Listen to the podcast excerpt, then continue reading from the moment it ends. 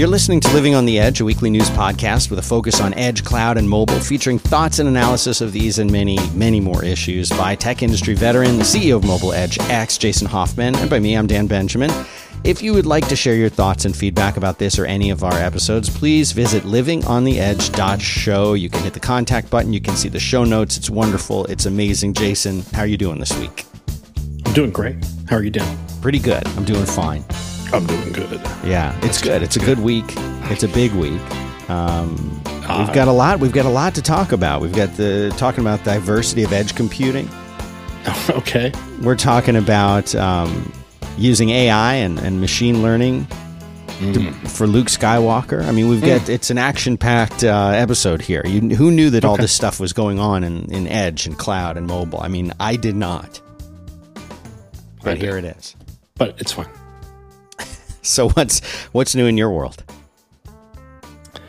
Just living the dream. Yeah. Yeah.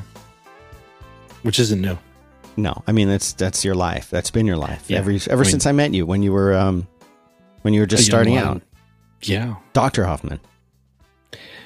Yeah. When I was just yeah, when I was just starting out. Yeah, you're right. Yeah, As a a, a, a young PhD let loose into the world, that's right. trying to make my way. So the first link here, uh, this is an article. Uh, this is called um, "Bringing Scale to the Edge with Multi-Access Edge Computing." Mm, mm, Yeah, I mean that's a big title. It's a mouthful. Um, but Yeah. what they're talking about when they say multi-access edge computing, or, or as you would say, MEC, because Yeah. everything has to be abbreviated and pronounced. mhm. I, I think what this article is saying is that this is often used interchangeably to mean edge computing. Uh, but they're saying maybe that's not the same thing. That um, MEC is um, is different. Maybe it's a telco centric approach to edge computing, but it's something a little bit different. But stakeholders viewing edge computing differently, and I thought that was kind of interesting.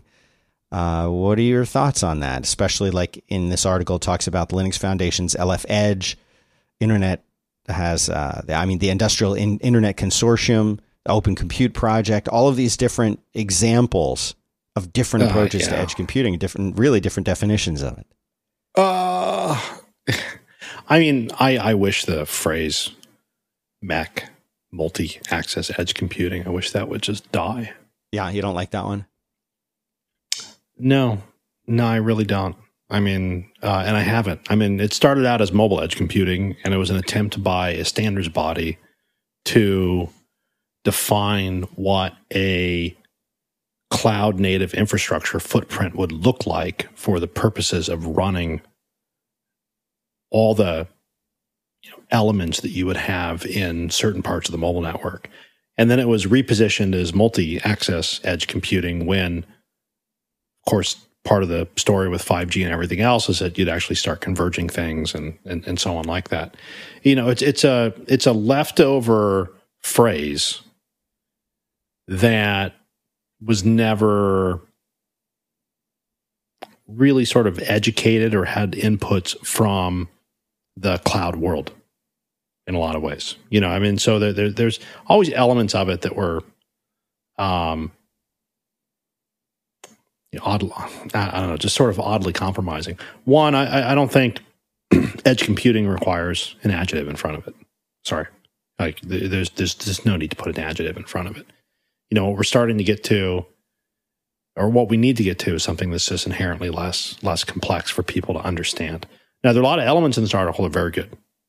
You know, in the sense of you know, imagine a scenario where you know every mobile operator's got you know a footprint that allows you to do something with um i mean i think a lot of the times sticking to MEC as a term making it very like you know because because it's even specific to one of the standards bodies not like all three of them so it's not even commonly used across the, Oh, the standards bodies Which, It's which is the one that kind of uses it or co-opted? ETSI. Yeah, it's the, the European Telecommunication Standards Institute, that one. Um, but, you know, keep in mind that's different from 3GPP, which is different from, you know, the International Telecom Union. And those are like different standards bodies. Um, and so, you know, I, I just think a lot of the things around the MEC standard has been, um, I don't know. I mean, a, a lot of the concepts. I mean, because you know, look, it's you almost we almost have to go into a little bit of like what what edge is.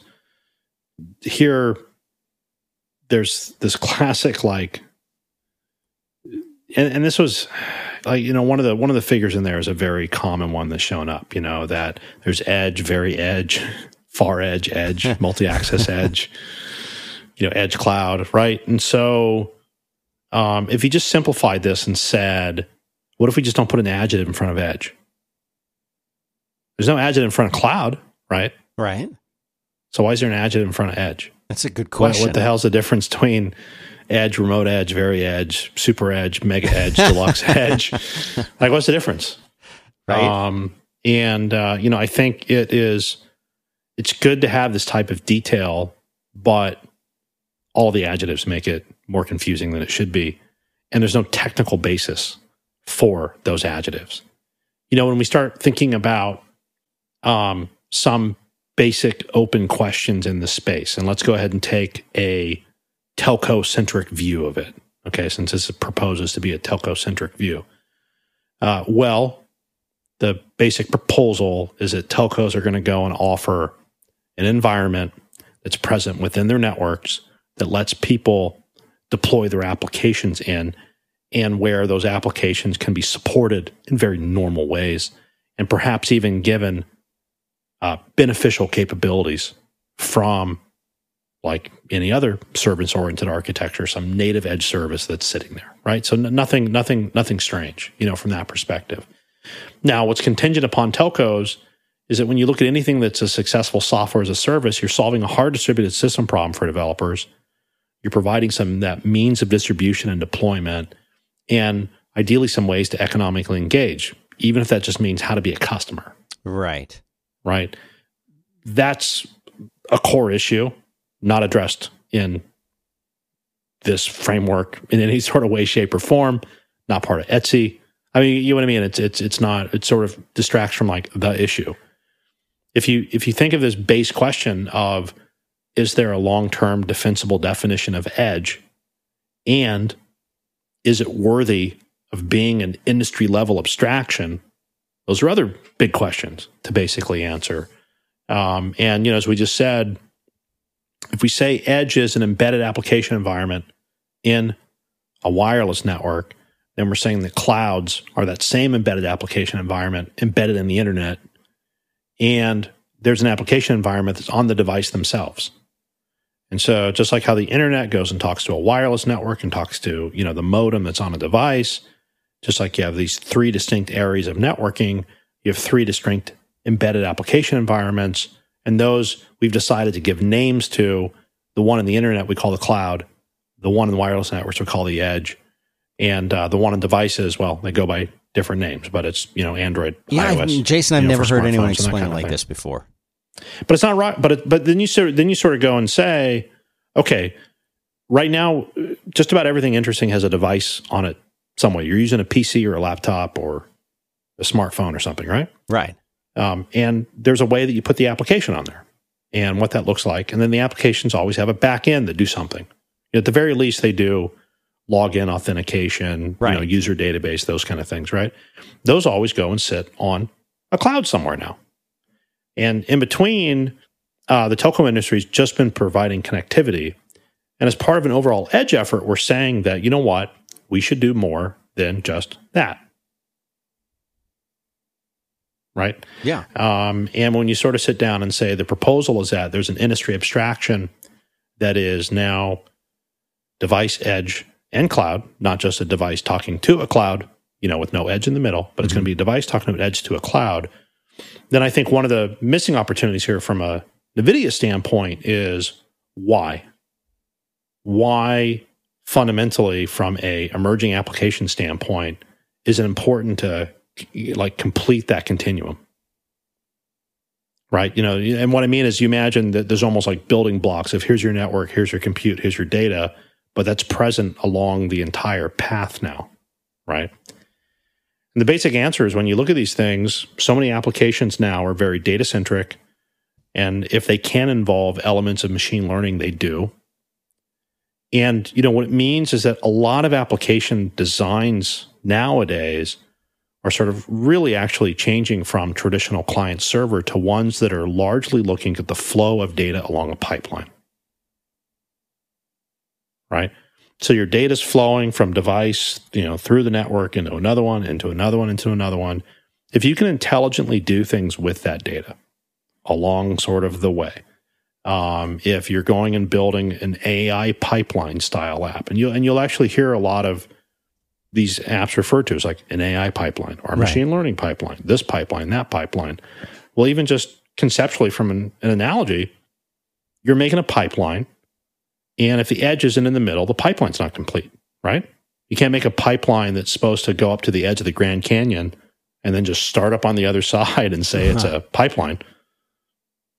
So, the very nature of all emerging applications tend to be pipeline designs where you're looking at the flow of data going back and forth, like through them. Uh, you occasionally have these little loops that come back and control something, these loops that come back and infer something, but it's a pipeline style design. And so we actually have to surface up the ability for that pipeline to actually lay down on a device and an edge and a cloud. In my opinion. So, so this stuff can be made really simple. Um, a cloud talks to an edge uh, and uh, you know edges are embedded in wireless networks. Uh, they have other technical characteristics like all the applications need location specificity. In the cloud, it doesn't. You know, my stuff's off in the cloud doesn't matter. Stuff's in the edge. You got to know where it is. Uh, and there's a couple of these distinctions where I think, as an industry, we actually have to start getting rid of the adjectives, coming down to more common views, um, you know, not continuing to promote words that are used by one standards body, uh, or you know, actually makes the conversation more confusing. But you know, um, start getting into clarifying more simple things that are at the same time technically valid. Well, one of so. the things that, that you were mentioning in what you were saying was talking about how there exists software and development also like within the concept of of edge. This next article that we have talks about the re- what they call the reality of edge application development. Mm. And uh, the author of this is uh, Vijoy Pandey, I think is how I say his name. Um, and his theory, or what he's saying, is that the edge has now exposed this need for a new development framework, that we need newer data management APIs, we need newer data management services, we need different ways to invoke and slice and stitch together the AI and the machine learning tool chains. And that all of this needs to be new, it needs to be more efficient, it needs to be designed for things like computer vision. Because if you're talking about analyzing images, well, that's computer vision. If you're talking about identifying human beings, whether it's for authentication or for a million other mm-hmm. reasons, all of this is this computer vision. And then there's also natural language understanding. Um, and it's all what he's saying is it all has to work over highly distributed environments. It has to uh, make use of computing architectures that are incredibly different. And mm. uh, what do you think about this? I know you spent some time in software development I, too. I mean, I find zero issues with this article. My only issue is it's exactly what we've been saying at MobiledgeX for four years, mm. and it's not a MobiledgeX person that's saying it. but that might be a good thing, right? I mean, that means maybe that the industry is waking up to what y'all have been talking about. I mean, tell me, tell me what you guys have been saying for four years. Oh no, that it's that um, that these collection of issues in here are exactly the issues, and I mean the whole the whole the whole core thing is like what we were just saying is is there like you remember you remember say, say, say back when we are doing stuff in 2005, six, Dan, where you're talking about Web 2.0 developers right, and now sure. Ruby on Rails things, but you actually sat and said there are people that were doing web apps, mobile apps, social that began to self identify as developers of those things. And there were different communities that came underneath that depending on the technology choices people made right? Yeah. So you may be part of the Ruby on Rails community, but you could be doing a web, a mobile, or a social app, or the combination of those three things. Right. Absolutely. Um, right. And um, uh, you you could say, well, I work on TurboGears instead, you know, or you know, or, or you know, I'm I'm making a bunch of WordPress plugins, but you would self identify yourself as that. So if you ask a very basic question of what is currently the name of the developer community that is self identifying as, as, Edge stuff, a right? net new developer of Edge apps.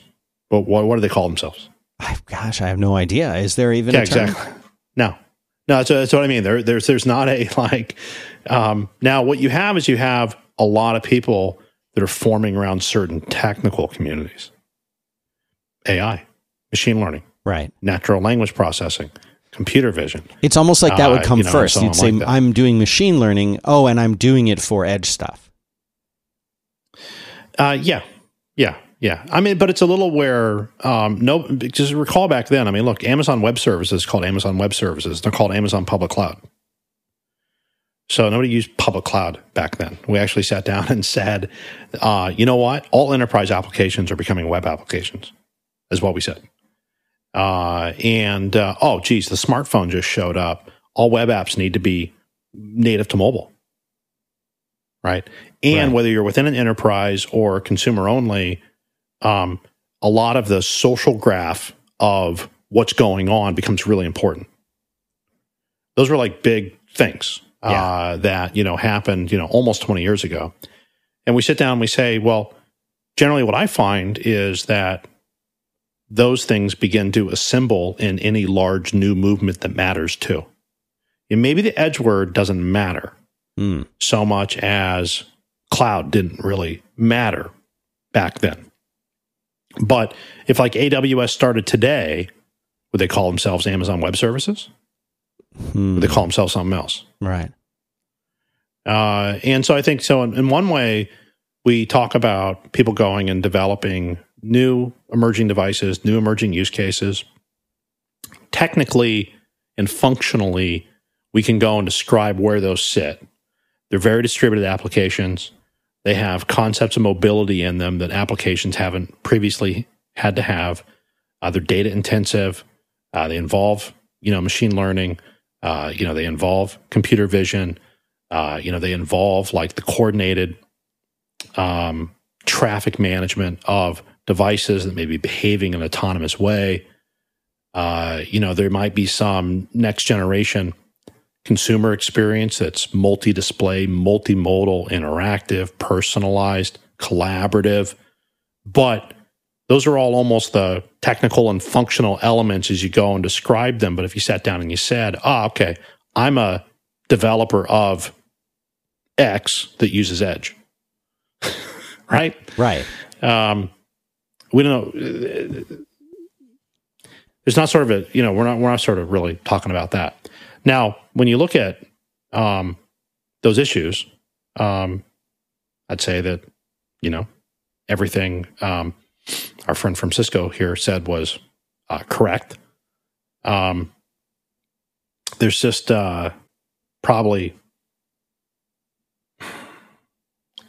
one thing I'd like to point out hmm. out of it, and that would be that you know there's a thing in there about the challenges of the edge, where, um, you know, the software development and SRE teams need to address these things, and you know, a lot of these become, um, where I think we tend to, at least from a mobile edge perspective, break from a philosophical perspective from what a lot of other people say out there. And then you can almost sit down and say there's an SRE team that has everything on a cloud, and they're talking about how they go from having their stuff on a cloud and pushing it into the edge and how they're going to go and make those types of decisions.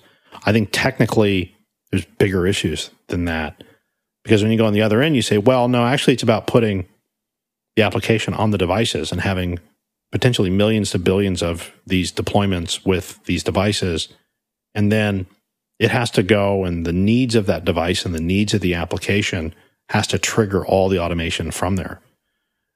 Um, it's literally down to the differences between declarative interfaces and imperative interfaces. It's down to the difference of whether You actually have mobility concepts in things like uh, pi-calculus, but a lot of other languages are based on Lambda calculus where you don't have that, but it's bolted on top of. And I mean, you, you get down to a couple like fundamental, you know, issues. I think, for example, if the use of edge is something that is part of an SRE team's decision making, eh, you know, it's not, it's not, it just means you're not solving some of the harder technical problems in there. That the, the, the operating model um, has a certain distribution and scale to it. It's not going to be done manually by teams. Hmm. But other than that, yeah, I mean, fine, fine article. It's good to see. Uh, um,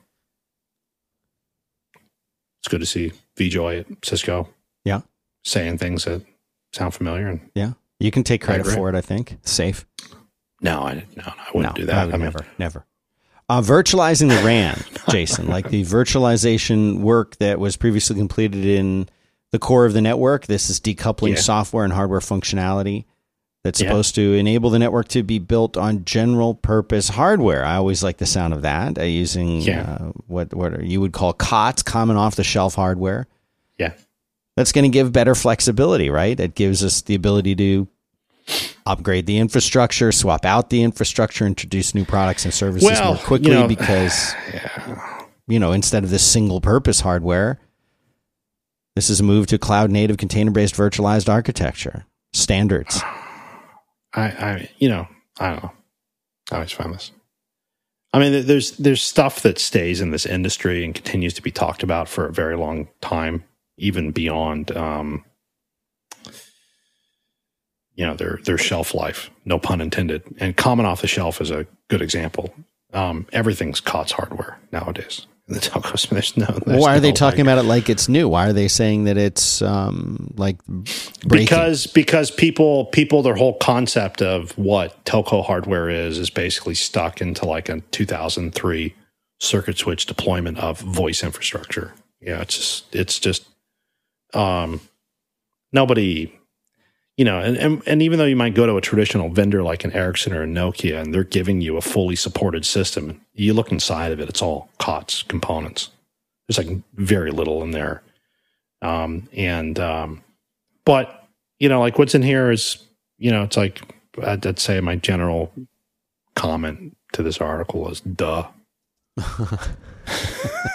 There's, I mean, I'm um, seeing a, a trend. No, I mean, There's Sam, a lot of look, that. Samsung's though, doing a great job, articles, and I Samsung, think that that's maybe. Um, no, but Samsung's doing a great job uh, going and um, you know offering their entire portfolio in a you know virtualized deployable way. They can be deployed in anything. So they go and they buy that from Samsung separately. Okay, and then what you have is Intel has come up with a system that allows you to take a pretty standard server and slot in different PCIe cards and stuff so that you actually have the specialized compute in that server that's needed for that workload. That's what the FlexRAN system is. It's literally just a normal server that you get, and then you slot in a little PCIe card with an FPGA, and you slot in a little one with this, and you slot in a little one with that, and now lo and behold, you've constructed um, a base station and you know those elements um, in there uh, without having it constructed as a singular system. Now, it's a it's it's also I'd like to point out it's a server. So it's not like you take this thing and stick it outside. You know, so a lot of the quote unquote telco native type things you do, um, or the things that, you know, quote unquote aren't compatible with the data center is because the damn thing is going outside. Mm-hmm. So everything you're just doing is largely from a ruggedization standpoint. Right. That makes sense. If you climb up a tower and grab one of these base stations up there and crack the thing open with the hammer, and I, I don't suggest you do that, but if you did, get you'd see Intel FPGA sitting in there. You'd see an Intel Ethernet adapter sitting in there. Uh, it just what you wouldn't see sitting in there is a rack server with all these things stuck in on a PCIe card. You'd see them all on a common board, right? Uh, you know, that was made by the same ODMs and OEMs and everyone else that sort of goes in there and it pops in there. Great. Um, and then, uh, and then, you know, Wind River in this case, I mean, they're one of the largest suppliers of a real time operating system that everyone uses and RAN anyway. So it's the operating system that sits inside of the Ericsson, Nokia, and et cetera products anyway. Um, and so, you know, you basically sat down and seriously said, okay, well, instead of going and buying this from an Ericsson where the whole thing's packaged up and supported, or going and buying it from a Nokia where the whole thing's packaged up and supported, well, let's go buy a server from Intel that's got some stuff in it. Let's go buy, you know, the infrastructure software from Wind River, you know, and and you know, let's go ahead and um, take the Samsung stuff and put it on top, and that's totally fine. Um, you know, generally the only difference that you start having here is the question of who exactly then supports this entire combination of stuff. Because if Verizon is putting all this together and supporting it, then congratulations, this is now their issue. There's an issue here; it's their problem. Um, and uh, you know, no one's going to sign a you know an SLA contract that supports the entire you know device. Right. But I, there's nothing. Um, nothing ground shaking innovative in it. I mean, it's literally, I mean, and this is where, you know, sometimes the telco space I think is very weird for those of us that spend a bunch of time in the other spaces is this is an entire news article where somebody's saying instead of, instead of them buying an appliance, okay, instead of them buying like a load balancing appliance from F5, they bought a server, they went and got some Red Hat, and they stuck Nginx on it. Right. That's basically, you know, it's like, congratulations. you installed software on a server. Right. Good I mean, that seems like it would be a good thing. You know, it's just that um, a lot of a lot of operators are fundamentally uh, debt raising capex machines mm. that try to poop a lot of cash out on one end, and they want to offload as much of that risk to their vendor base as possible. Um, the more you break things up yourself and the more you architect them yourself and the more you do them yourself, then it means that you're taking on that risk. So if this thing doesn't work, um, yeah, it's not Sam. Samsung's not responsible for making the whole sure the whole thing works. Intel's not responsible for making the whole thing work. Right? Wind River's not responsible for making the whole thing work you know someone there's responsible and so the, and the, the calculation i think for most people is it's not whether it's good or bad whether you do this or not. You know the question really is you know whether you're you know so many of these deals in the telco space they're they're basically the operators buying an insurance plan mm-hmm. and then they get technology as part of the implementation of that. They don't want to buy that insurance plan. They want to self-insure. Then they'll go and put some you know technologies in place right? And then it's just a question of how big of an operator are you? You know, can you do? I mean, and it's no different than, like I said, self-insuring, right? So, this next article kind of connects to this in an interesting way because you've got TELUS, which is this Canadian telecommunications company. They went through and they did a data supply chain project. They overhauled their approach to managing and what, sharing what, what information. That, what this even, is an article on mean, Google. By the way. And um, they are saying that they struggled with data silos, uh, lack of data management across teams. And uh, yeah. Monty Hamilton is their chief digital officer. Says we have some of the largest data sets in the world. By strength, I mean, I. how do you quantify? I don't believe that doesn't sound right. Maybe. I mean, I'm sure they have big data sets, but I, I wouldn't. Um, largest in the world, Jason. I don't know. By strengthening our approach to management through cloud, we can enable our world class data analytics professionals to unlock the value of information to devise more effective strategies to serve hmm. customers. Mm. Yeah. And uh, this is, you know, I mean, they're saying that they worked with Accenture and Google to optimize this so that their data scientists could come in and use the t- develop tools and have tools that they need to, what in their words, enhance customer journeys. Okay. What does all this mean? Why is this an article? Why are we talking about this? I don't know. I mean, it's on Google Cloud, right? It's probably them just trying to say something nice about customers. Uh, I, I, yeah. No, because it says here it's like to log customer interactions, right? So, um, they're, they're just literally logging what interactions their customers and what their customers are doing. So, so I imagine what they probably had beforehand was some exascale footprint from Oracle or Teradata. They had some traditional data warehousing thing. Um, and they would have to make some monstrosity of a, you know, query to sort of go and do that and then sit there and stand around for two days while the data warehouse stuff chewed through that. And uh, moving over to Google Cloud, made all that faster. Okay, Nice. great. Next. I, I mean, it's not I- even I- I really mean- a, a case study or anything because there's no information about it. I, but you know, the thing is, it's, um, you know, like Amazon themselves, you know, have this Redshift product, which is their data warehouse. And historically, they were a big Oracle customer. And then a few years ago, you know, they uh, talked about themselves that, you know, after, I don't know, 15 or 16 years of doing AWS and eight years of Redshift being a product, it's finally good enough to like have Amazon.com use it as their data warehouse. Um, Google, I assume so, is probably really good at handling large data sets, right? Mhm, mhm. Um, I type in a search, it starts showing up. They're probably really good at making queries against that large data set. Um, if you have a data set that you consider large and it's taking you longer than you would like to access it, I can't imagine a better company to go work with and ask for some help, right? Um, so great. Yeah. Yeah. I mean, if you can afford it, why not go to the Why not? experts and Why not? ask them? Why not? Uh, does your vehicle, Jason, assuming you have a vehicle, does I it do. does it have uh, like built-in 4G fi- or anything like that in into the actual vehicle itself? It does, yeah. Have you I ever drive it. used that? I have.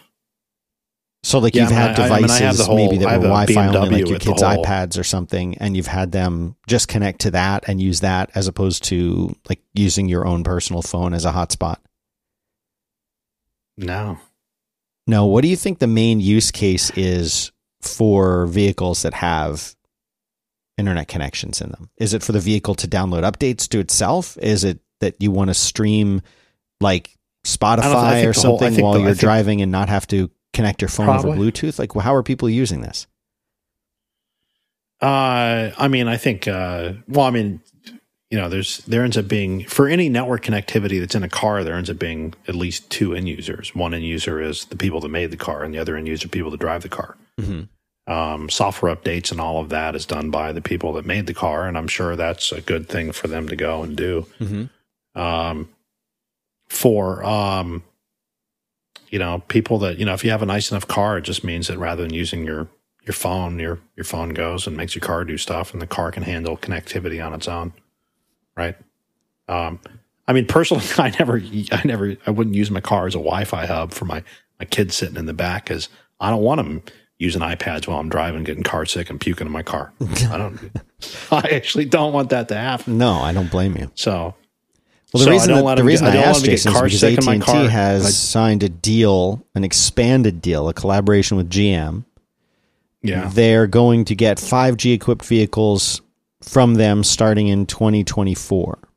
And they said that over the next 10 years, GM and AT&T expect to have um, 5G in quote millions of GM vehicles coming off the assembly line. okay. Um, and uh, they they think that this is you know the way of the future. This is they won't they won't say okay. uh, they won't disclose the 5G bands that the vehicles will support. Uh, Okay, but but you know, see, the thing is, is that like you know, GM does OnStar. yeah. Okay, um, OnStar has been LTE based for a decade. Uh, AT and T did like in vehicle Wi-Fi spot, high, you know, Wi-Fi hotspots with GM also a decade ago. Um, okay, so now it's five G. That's it. Okay, Yep. okay. Is it is it like, and then what? For what?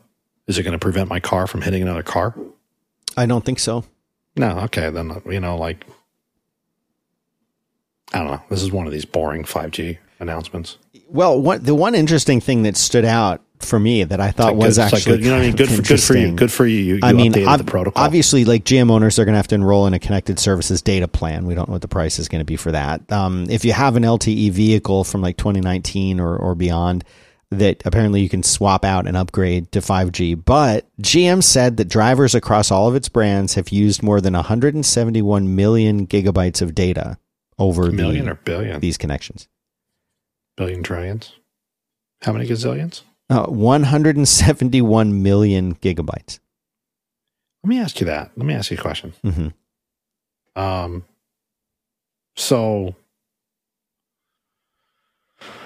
uh, why? You know, we have a we have a whole unit system, right? Of megabytes, gigabytes, Yeah. terabytes, petabytes, Uh-huh. exabytes, Uh-huh. Why would you write 171 million gigabytes? Instead of like 171,000 terabytes or Well, million. This is like a thousand thousand. So gigabyte. The next one up is what? Terabytes. terabyte. Okay, and the next one up is You tell me. petabytes. think so. Okay, so they've used 171 petabytes. Maybe it's because uh, nobody has a petabyte hard drive. Maybe no, maybe, no one knows no, what a petabyte is. Maybe no one, and no one knows what a petabyte 171 sounds much less impressive than 171 petabyte because no one has a petabyte hard drive at home and says, "My God, it's a big hard drive." right. Okay, but I saw so they've done 171 petabytes. Is 171 petabytes a lot since 2014? I What is that? 17 petabytes a year? I mean, it feels like a lot. It feels like a lot to go through a car. I probably do 171 petabytes, you know, just streaming Netflix in a in a week. But I think Mm. for you know for people doing this in their cars, like what are they doing? Like that's what I'm curious about is what what are they actually what, doing? what, what car do you drive? You drive a car, right? Yeah. I drive a Ford F one fifty. I live in Texas. It's a requ- you just they give you one when you move damn. here. Yeah. And Yeah, I have Ford I have like see, the Ford F one fifty comes with I've like the uh, it comes with like the uh, the zombie machete option instead of the five G option. That's right. Wow. How do you how do you like Ford F one fifty two door? It's a four door vehicle, yeah. Four door. It's a four- the- it's like it's got the cab. It's got more room in it than um than my SUV had for my uh for my family to ride in there. Is is the truck space op- open or do you have a The bed in the back? No, there's no shell. Yeah. It's just an open bed. Use it. I use I use the heck out of this as a truck too, and it can tow, which is great if you have a boat or an RV. What do you what do you, what do you put in it? Human beings in the front part, and then in the back part, items. Yeah, I mean the four door, like the the the four door Ford F one fifty is just about as um, like why wouldn't you own one? I do. You know what I mean? Well, yeah, I yeah, you do. You're right. Do they have an electric one yet?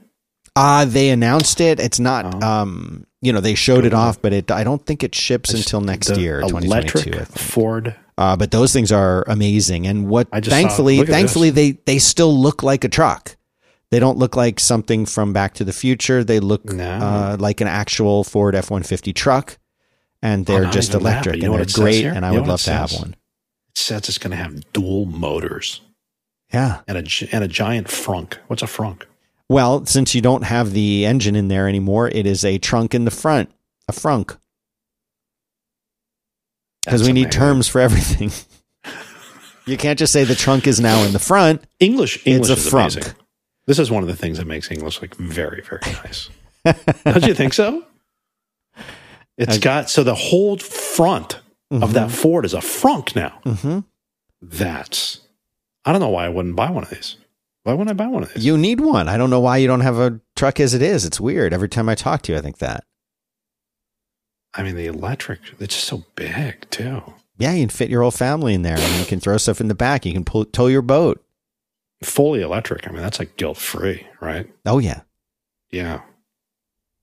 So there is a uh, a telco smart trends report for Q3 of 2021. I know Yeah. that you've been Yeah. waiting for this with as much anticipation as I have.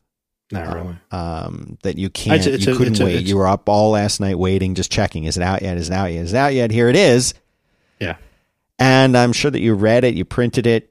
Um, but one of the things that, that's interesting is they say that although 80% of CSPs are allowed to prioritize during congestion, Yeah. the real time knowledge about congestion is limited. At best, 44% of those surveyed, uh, and it's probably lower as only a third are using automated adaptive tools today. That's the big takeaway from this thing. Yeah. Yeah. No, I think the um so I think uh in the for the sake of time, Yeah. we can be really short on this one. Okay. It's a good thing for people to read. The key here, though, is the quality of experience part of it. So, in the case of 5G, and particularly now with making it possible to let people program their own network slices and the like, even though it's always a very discussed part of 5G, it's not really been available to developers yet. But um, in a lot of ways, what mobile operators have to get really good at is um, guaranteeing quality of experience, and and the and and that if there's and that is important because all the emerging workloads for Edge are super sensitive to all the underlying aspects on how you do quality of experience. So um, the fact that uh, everybody's like not doing it and they're not good at it and they're not automating it and it's not considered, it's definitely one of these things that um, people have to start taking seriously. That into comment. All right. So that will be in the show notes. You can go to livingontheedge.show slash six to see these show Yeah. notes, by the way, Jason. Um, we've got a one more and then a little bit of a bonus. Um, IBM, there's an article here why organizations are betting on edge computing. And this is uh, an entire, this is a PDF. It's Mhm. got beautiful uh, stock graphics in it. Someone it's a- it's laid this good- thing out. I mean, this is nice. It's a good, good piece of marketing. It really is. is. Um, Edge induced responsiveness can lead to significant business benefits, is what they're saying. Majority of respondents tell told IBM that edge computing will help them reduce operating costs, um, automate workflows, uh, all happening by 57 and 56 percent respectively over the next five years. Close to half of the people that they surveyed or companies expect edge capabilities to increase productivity and Amazing. accelerate decision making. How does it accelerate decision making? um, helps people make decisions faster. they're just saying that, that all they're saying is that if you do these things on premise, that it's going to happen faster. That, that's all. That's it. Yeah, that's it. Yeah. I mean, you know, I'll tell you again, I, I, I can keep my comment here really short. Great marketing. Wonderful. Very nicely done. And it's also good to see that IBM is not behind the cue ball like they were with cloud. Now, part of that, I think, is the very nature of Edge itself, in that going back to even the beginning of the comments, um, everybody knows what software as a service is. Go get software as a service, right? There's your Twilio and HubSpot and WordPress.com and all that. Go use a public cloud, Amazon, Microsoft, Google. Um, Edge is now becoming the catchword for everything that's left at the enterprise. Everything that's left at the enterprise is all that IBM has left because the public clouds were actually pretty disruptive to their system integration revenue and their services revenue and what they were doing for people because as stuff went off and moved to the cloud, people were also more likely to go ask Accenture for that help, Wipro for that help, Mm-hmm. TCS for that help, not IBM from that. Um, and so, you know, for IBM, cloud has basically been continuously trying to put a, more water into a bucket of water. It's got a hole in the bottom of it. And so um, that's always been challenging, both from a positioning and why IBM and why now and that type of thing. I think what they're doing a really good job of is okay, well, Edge is what they do. It's like a good phrase for that. And uh, I think the team's putting together, you know, good, good marketing in there. And it is vastly more helpful than say, you know, the very, very first article we talked about in the sense of you notice that this actually, I think, in a lot of the things here brings it together and simplifies it more than, you know, sort of sitting there and saying that, uh, you know, like IBM's not saying that there's far edge, near edge, approximate edge, telco edge, enterprise edge. There's not like nine edges in here.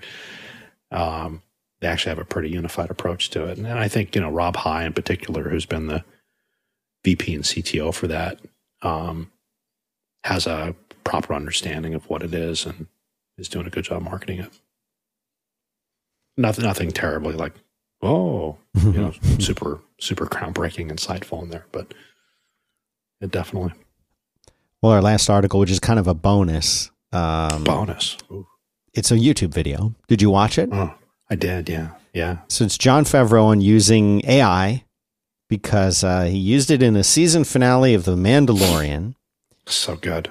Um, Such a good show. where at this in this finale, I hope it's not a spoiler, uh, but you know this out on the internet, so we're just talking about it. Um, they wanted to bring back Luke Skywalker, so they have a documentary about the making of the whole of season two. But he talks about Yeah. the approach and how they used AI and machine learning to create this amazing visual effect and also the voice of a young Luke Skywalker. Um, Yeah. He said that the he talks about how massive the data was, um, and I mean it's it's 4K stuff, and it was used to explore the best method to bring him back to life because they were going to try any Yeah. approach that they could, but I think they were trying to do it without using people, you know, where they had a person and then they had to digitally alter their face or their voice or something. Um, and he did talk a little bit about deep fakes too. And um, he says that even today, with the technology in the deep fake space kind of advancing, that most people will Mm. not be able to tell a computer generated character versus a human actor, even even today, but in the very near future. Um, and so that's kind of a bigger issue. I was wondering if you had a minute to talk about. But what did you think of this little documentary? Oh, I mean, I love the, I love the show for for one, and you're, you know, you're, yeah. And what was even good about it was, you know, in this is is he was talking about you know the different methodologies that could be used to go Mhm. and do something like this, and how they ultimately went with this trusted de aging sort of technique.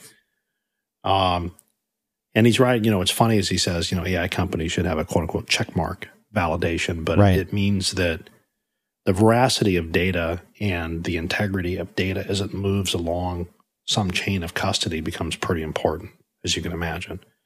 Uh, I mean, the um, um, you know, if you if we start having you know video surveillance systems actually have full computational capabilities and this type of thing, then like, then what? Right, just you know, they can, you know, it's you, you know, I can make it so that Dan looks like he's robbing a liquor store in Florida. Right. I Uh, mean, you that's know, I mean, that's kind so- of the the biggest concern that I've had. Um, I, I was trying to think about this after I had watched this, and I, you know, the deep fake thing is something I think about sometimes. You know, there hasn't really been a technology that's come out that has unnerved as many people, especially smart people, Mm-hmm. as like the deep fake kind of technology. Um, and you know what I've said is, if this stuff is so easily hitting mainstream, I mean, you're talking about TikTok filters. You know, I mean, little- little- that- that's little, you know, little- that's little something you could do going, right there on your phone, shitters." and it's believable Yeah, just on Yeah. your phone. Imagine then what does that say about people with actually very very powerful supercomputers and what they could do?